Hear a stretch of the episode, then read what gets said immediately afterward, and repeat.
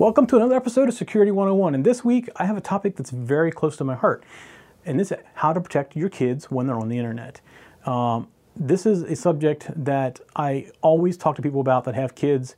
Uh, so it seems like some people are just so lax about letting their kids get on the internet these days and uh, getting on Facebook. And I know I knew people that let their kids get on Facebook at 10 years old. Well, technically, Facebook says you got to be 13, but they're still letting them get on anyways. Facebook doesn't really enforce that 13. So it's um, but this that just scares me, and I'm going to explain why some of that stuff scares me and some of the things you can do to protect your your kids. The first thing I'll recommend is go to opendns.org and sign up for a free account. And what OpenDNS is is your when you go try to go to somewhere, you put in the facebook.com, you go to a DNS server, and DNS server translates it to the numbers that needs to get to Facebook. So Facebook really has a number address. Facebook.com is translated into that number. So you go to a DNS server to do that. What OpenDNS does is it you use OpenDNS versus your, your provider's DNS, and you can say, I don't want my kids to go to these kinds of sites. And OpenDNS categorizes sites. So you can say, I don't want no pornography, I don't want no hate speech. Well, you pick whatever you want you don't want them to see. And if they try to go to OpenDNS, OpenDNS is going to come back and send them a page saying, you can't get here, you're not allowed to get here. So it intercepts the request. So it's just a way of protecting your kids from some of the the big stuff on the internet. It is, it is not a end-all cure-all for protecting them though. It just helps protect them and do some content protection. So it just, it's just another level of protection. But it's the first thing you can do. It's totally free and it's very easy to set up and I would do that first. It allows you to control and see where things are, people are going as well. So there's a little bit of tracking there. Um, you can turn it off and on as much as you want. So you don't, if you feel like you don't want tracked, you can turn it completely off. The other thing is, so many computers now are coming with location services turned on. When you get a new Mac, you turn it on, it says, do you want to enable location services? For a computer that your children are going to use, you do not want to enable location services.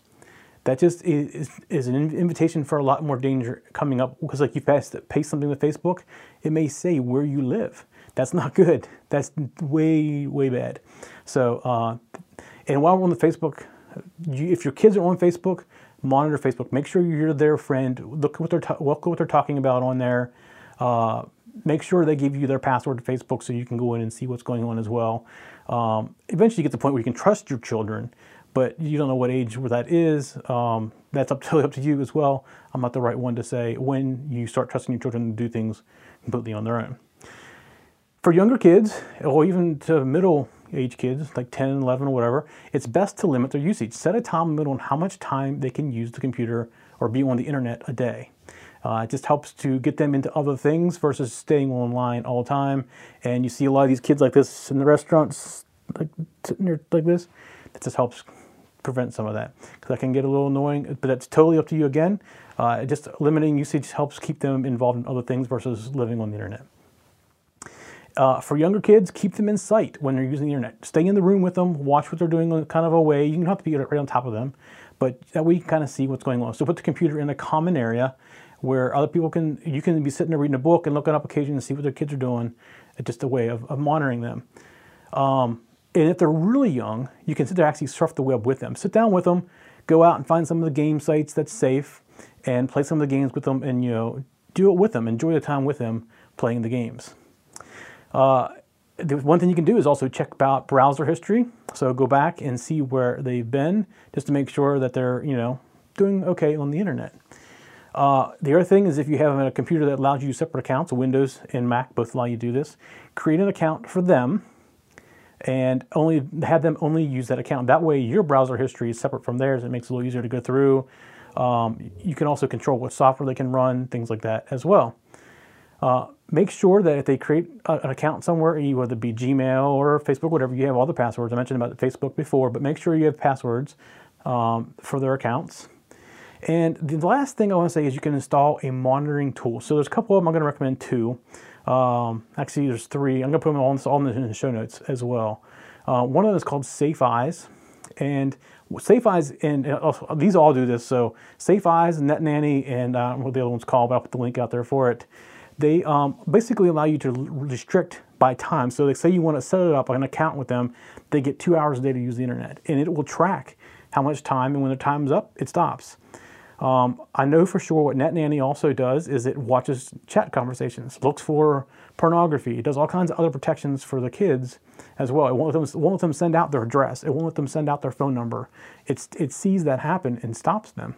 So an application like that, and there's some cost involved with those, but depending on the age of your kids, you may get a lot of use out of it. Uh, for quite a few years. Net Nanny is the one I've used personally, and it works very, very well. Uh, I've heard great things about Safe Eyes as well. And I'll put all this in our show notes. If you go to techzen.tv, tech-zen.tv, go to Let's Make It, and you'll be able to get all the show notes for our shows.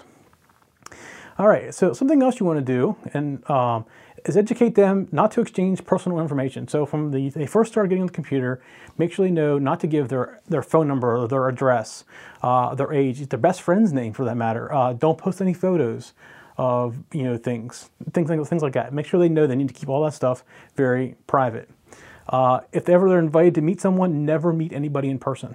Never ever. In fact, if somebody asks them to, make sure they know they should tell you that that happened so that you can get involved in that. Never accept any party invitations. And this is more for the older kids um, that want to go to a party, but it's always best not to because there could be some kind of adult around that is a stalking type person. So um, they also, it's recommended and recommend to them that don't become friends with anybody they don't know. In fact, it's probably good if you sit down with them at some point every so often and go through their friends list and say, who is this? How do you know them? Who's this? How's this? How do you know? If they never met them, remove them because you don't know if they're really who they say they are. Um, do not use any screen name that reveals your age, your location, your hometown, or even your favorite sports team because what that gives is a predator information on how to start talking to you and get common ground. So it's best never to use anything like that. So here's a couple of important facts how all this uh, comes together too. One out of five kids will get a sexual solicitation online. One out of five. That one out of five can be one of your kids. So make sure they know how to handle that. Uh, strangers, predators, cyber bullies, whatever, they all target children. In fact, uh, that's their biggest thing right now is targeting them online because they get so much information. Things like Facebook provide so much information and they become a friend. And if you've ever seen the show Catfish, you'll know that people online are not really who they say they are. Uh, very easily can be somebody else. The person pretending to be the 13-year-old friend of your of your daughter could really be some man up the street. So you know, it's just one of those things where you just don't know. So that's very important to remember as well.